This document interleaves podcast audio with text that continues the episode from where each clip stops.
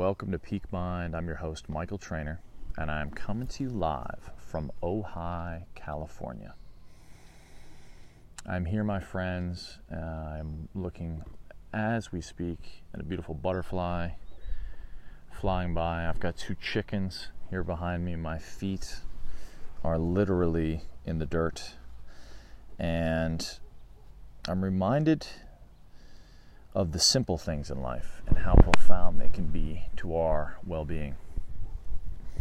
I was in New York City uh, a couple weeks ago, and I was there on business, and I spent a great deal of the week sort of shooting around town, bombarded by different agendas and different signals, different people's agendas. And while it could be quite exciting, quite intoxicating in the energy, it also took a tremendous amount out of me. And what I realized here is I took time to, to breathe, to look at the, the beautiful cadence of the sun as it rises in the morning and sets in the evening, and to move more in accordance with the circadian rhythm that is our, our natural balance, our natural orientation. I found myself coming back home, coming back to that balanced place, which is our natural state. You know, I think the body has an incredible ability to heal when we provide it with the, the right soil, the right circumstance to enable it to flourish. And I came in um, definitely not feeling well. I had spoken to a doctor, had been prescribed antibiotics, um, was exhausted, and I I trucked I trucked over here just to make it in time to collapse. And I've slept on average over the course of the last week 11 hours, which is extraordinary. I know not all of us can carve out 11 hours. I almost had guilt around that amount of sleeping, but what I found was that my skin started to get better. My anxiety went down. You know, when we're in our deep sleep, our, our brain is ostensibly taking out the garbage. It's helping us sort of process psychologically, but also physiologically and biologically, helping us to restore equilibrium. And so, what I've become aware of is as I gave myself this space to sleep, which I want to recommend that you do for yourselves, I started to tap in more and more to my dreams. And I realized that in my dream states, I was being guided and being provided with insights that my rational mind wasn't ready to fully contend with but was coming from a deep wisdom within. And I think there are really a couple of factors that, that led to this this ability to tap in. One was I actually committed to journaling every morning.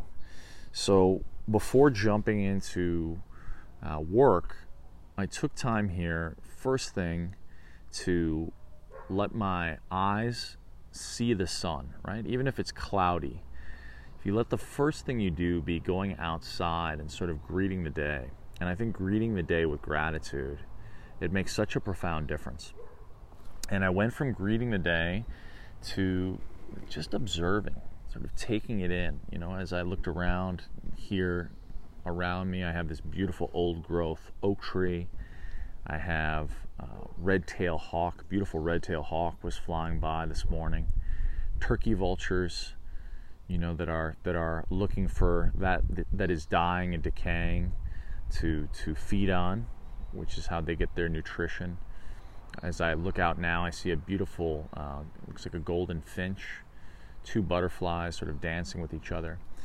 And while it seems simple these things to me strike me as the true wealth in life you know? When we actually take this time to unwind and to listen and to observe and to do so in nature, I think we give ourselves one of life's great gifts. And so, my prescription not from the doctor, but from myself over the course of the last week was very simple. It was to spend time pretty much alone. So I did travel to the supermarket to buy nourishing foods, but ostensibly I was solo for a full week. And every day I would wake up and I would journal, I would meditate, I'd make my coffee. And I've been intermittent fasting, so I waited until noon to eat my first meal. So, those first several hours of the day, I was largely reflecting and observing. And then I would do my work.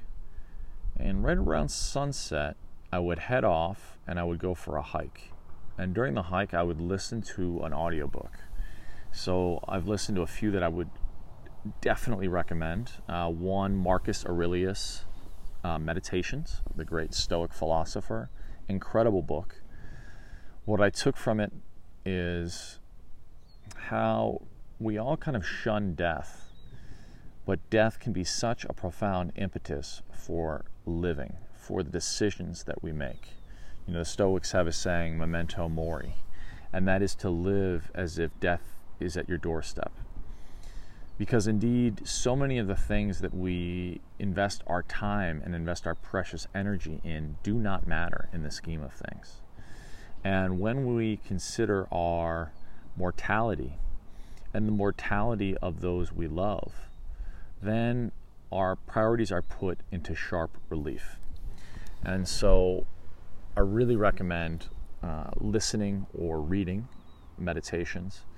I also read two incredible books as I've struggled to be fully authentic here, struggled to write consistently over the course of the last week. I think I'm finally now getting to a place where my nervous system is rested and the, and the words are starting to flow. But I listened to two incredible books for anyone out there who is an entrepreneur, who is a creative, who is a writer, who is an artist, which I think is almost all of us, if we're honest. And those were The War of Art and Turning Pro by Steven Pressfield. Two of the best books you can read. Like, go out and get them. I think if you listen to it on audio, it's literally two hours. Best two hours you can invest. Um, very short book. You can read it in one sitting, and unequivocally one of the the finest um, finest books as it relates to insights that just kick you in the tush in the best way to go off and create. In fact, I'm sitting here now recording the podcast, but finally broke out the video camera because this is something I've been thinking about for months, but have had resistance around. And Steven Pressfield talks about resistance. Resistance is that great force that keeps us from doing our own deep work. And it can manifest in many ways. It can manifest in Instagram scrolling, in, in drinking, in all manner of procrastination. But if you want to transcend resistance, I think no one does it better justice than Steven Pressfield. I also have two episodes of the podcast. If you go into and love his books, that I highly recommend that I've done with Steven Pressfield. I consider him, uh, I'm honored to call him a friend and a mentor.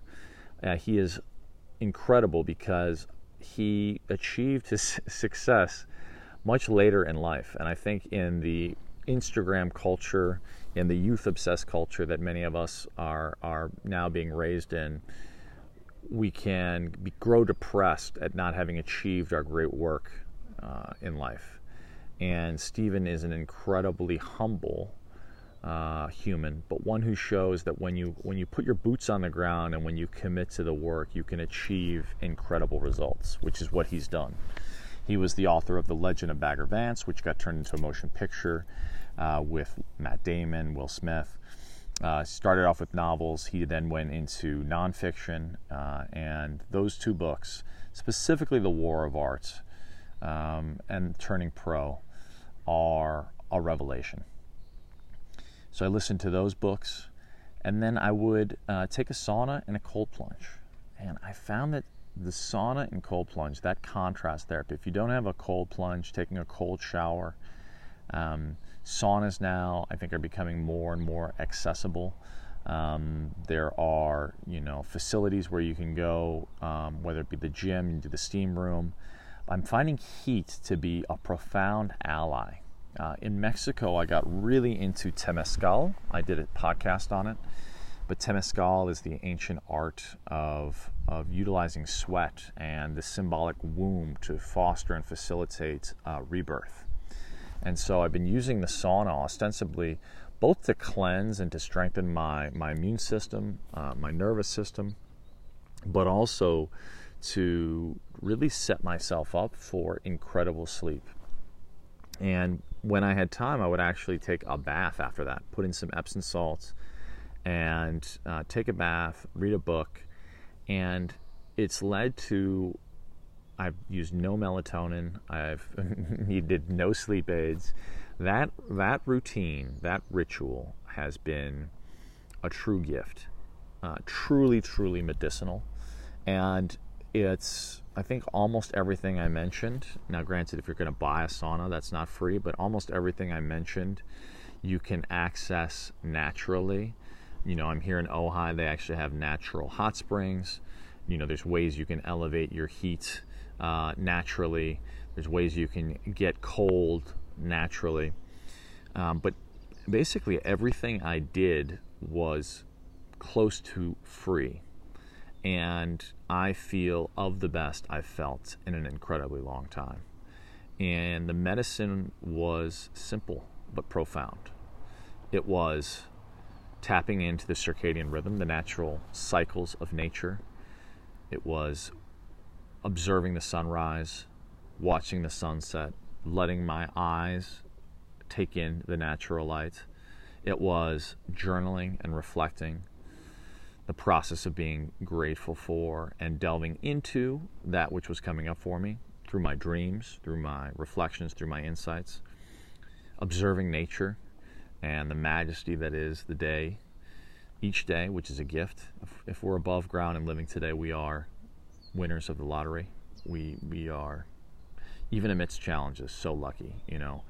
Even to just be able to take a shower, that's something the wealthiest of kings and queens a few hundred years ago didn't have the luxury to do, you know.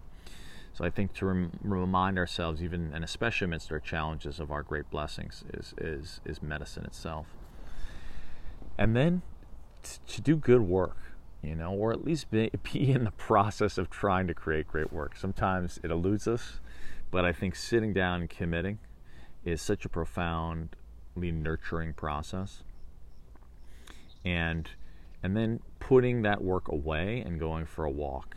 For me, going for a hike, a rigorous hike in nature, that's usually when I like to go is around sunset time to watch the sunset.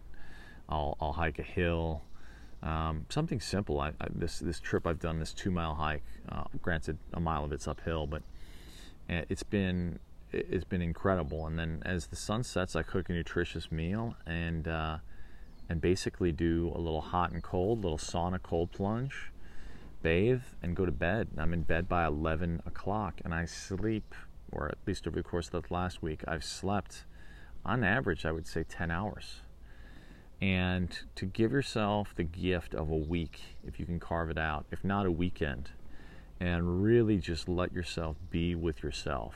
You know, turn off all the distractions, turn off the noise, use whatever tools you have, but but to, to take those tools and to to cleanse yourself and to cleanse the mind and to let your nervous system rest.